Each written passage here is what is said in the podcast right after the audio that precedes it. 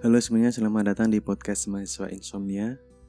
Untuk episode ke-8 ini, saya mau membahas terkait bagaimana sih cara membangun ruang digital yang aman, yaitu khususnya untuk anak.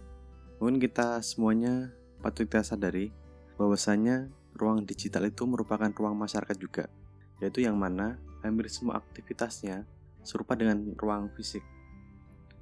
Jadi, kita sekarang itu bisa memesan tiket tanpa perlu ke loket, membeli barang tanpa perlu ke pasar, membayar belanjaan tanpa uang fisik, cukup tap atau scan, terus cari bahan belajar pun juga tak perlu lagi untuk ke perpustakaan, dan juga kemudahan-kemudahan lainnya. Sehingga tidak ada lagi batasan antara ruang fisik dan ruang digital. Semuanya itu ada dalam genggaman. Meski begitu, kita perlu memberikan edukasi dan pemahaman juga kepada anak. Karena apa? Ya, di ruang digital itu interaksinya itu memang non fisik, tapi tidak berarti kita bisa seenaknya sendiri dalam ruang digital. Semua ada etika dan aturannya. Payung-payung hukum yang menyangkut tata kelola kehidupan di ruang digital pun juga ada. Oke, kita kembali lagi ke pertanyaan yang awal. Bagaimana cara membangun digital yang aman, khususnya untuk anak? Ya, meski kita tahu bahwa platform digital saat ini itu telah memiliki ketentuan batasan usia pengguna, sehingga tidak dapat secara bebas digunakan. Ya, contohnya adanya batasan usia saat mendaftar sosial media atau batasan usia untuk beberapa konten yang ada di YouTube ataupun layanan streaming lainnya. Apalagi penggunaan internet oleh anak yang saat ini tidak dapat dihindarkan lagi dan cenderung meningkat. Ya karena apa? Ya karena harus belajar dari rumah selama pandemi COVID-19 ini. Itulah sebabnya pendampingan oleh orang tua ataupun wali itu sangat diperlukan.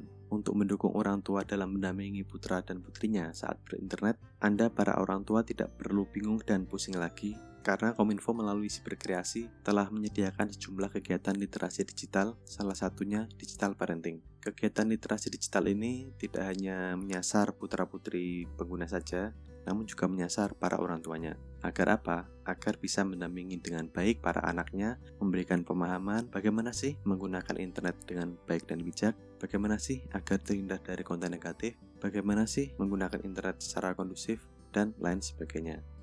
Lalu, bagaimana agar berinternet dengan aman, nyaman, dan bertanggung jawab? Nah, ini ada 7 tips yang mana saya kutip dari seri buku literasi digital yang berjudul Internet Sehat. Oke, di antaranya adalah yang pertama, masuklah ke dunia online mereka. Jadi, keterlibatan orang tua di kehidupan online anak itu sangatlah penting. Ya karena apa? Mengingat anak-anak saat ini tuh sangat akrab sekali dengan internet. Selayaknya Anda sebagai orang tua mengenal lingkup gerak mereka, pastikan juga Anda juga mengenal taman bermain mereka yang lain. Pastikan mereka berselancar di dunia maya dengan aman dan nyaman. Untuk yang kedua, buatlah aturan. Kebebasan yang tak ada batasnya dalam kegiatan online akan membuat dampak buruk bagi anak-anak. Akan tetapi, jika Anda membuat aturan mengenai lamanya waktu online, akan lebih baik jika Anda membuat aturan mengenai lamanya waktu online dan situs-situs apa saja yang boleh atau tidak boleh mereka kunjungi. Anda sebagai orang tua bisa membicarakannya dulu kepada mereka, termasuk membicarakan mengenai konsekuensi jika mereka melanggar aturan tersebut. Pasang aturan itu di dekat komputer agar mereka selalu ingat. Terus yang ketiga apa? Yang ketiga adalah ajarkan mereka untuk melindungi privasi. Anak-anak tidak sepenuhnya sadar mengenai konsekuensi mengumbar informasi-informasi pribadi.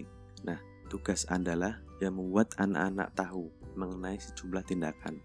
Ya, contohnya seperti uh, hindari atau beritahu anak untuk jangan sembarangan memberikan nama, nomor telepon, alamat email, alamat rumah, ataupun foto tanpa seizin orang tua.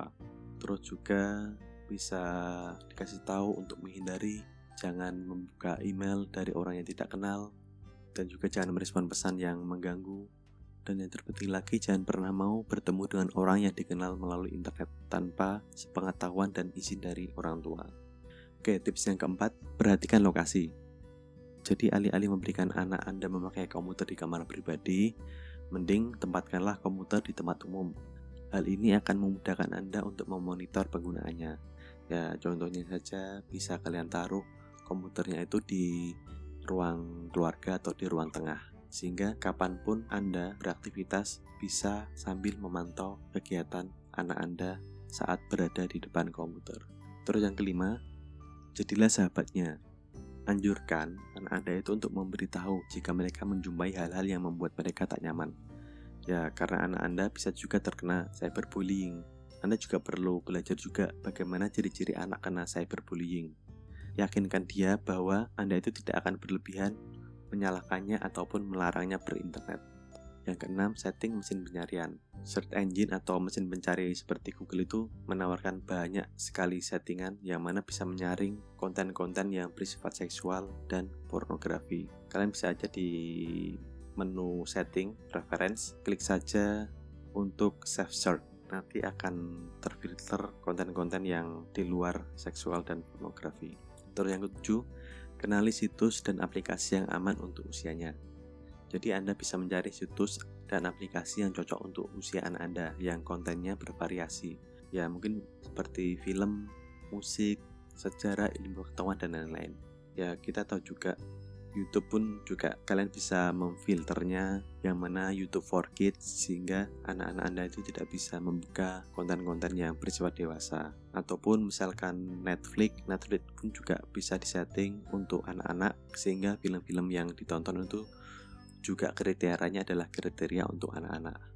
Ya mungkin gitu saja untuk eh, buku-buku ataupun artikel-artikel materi-materi terkait literasi digital bisa kalian cek dan download di literasidigital.id.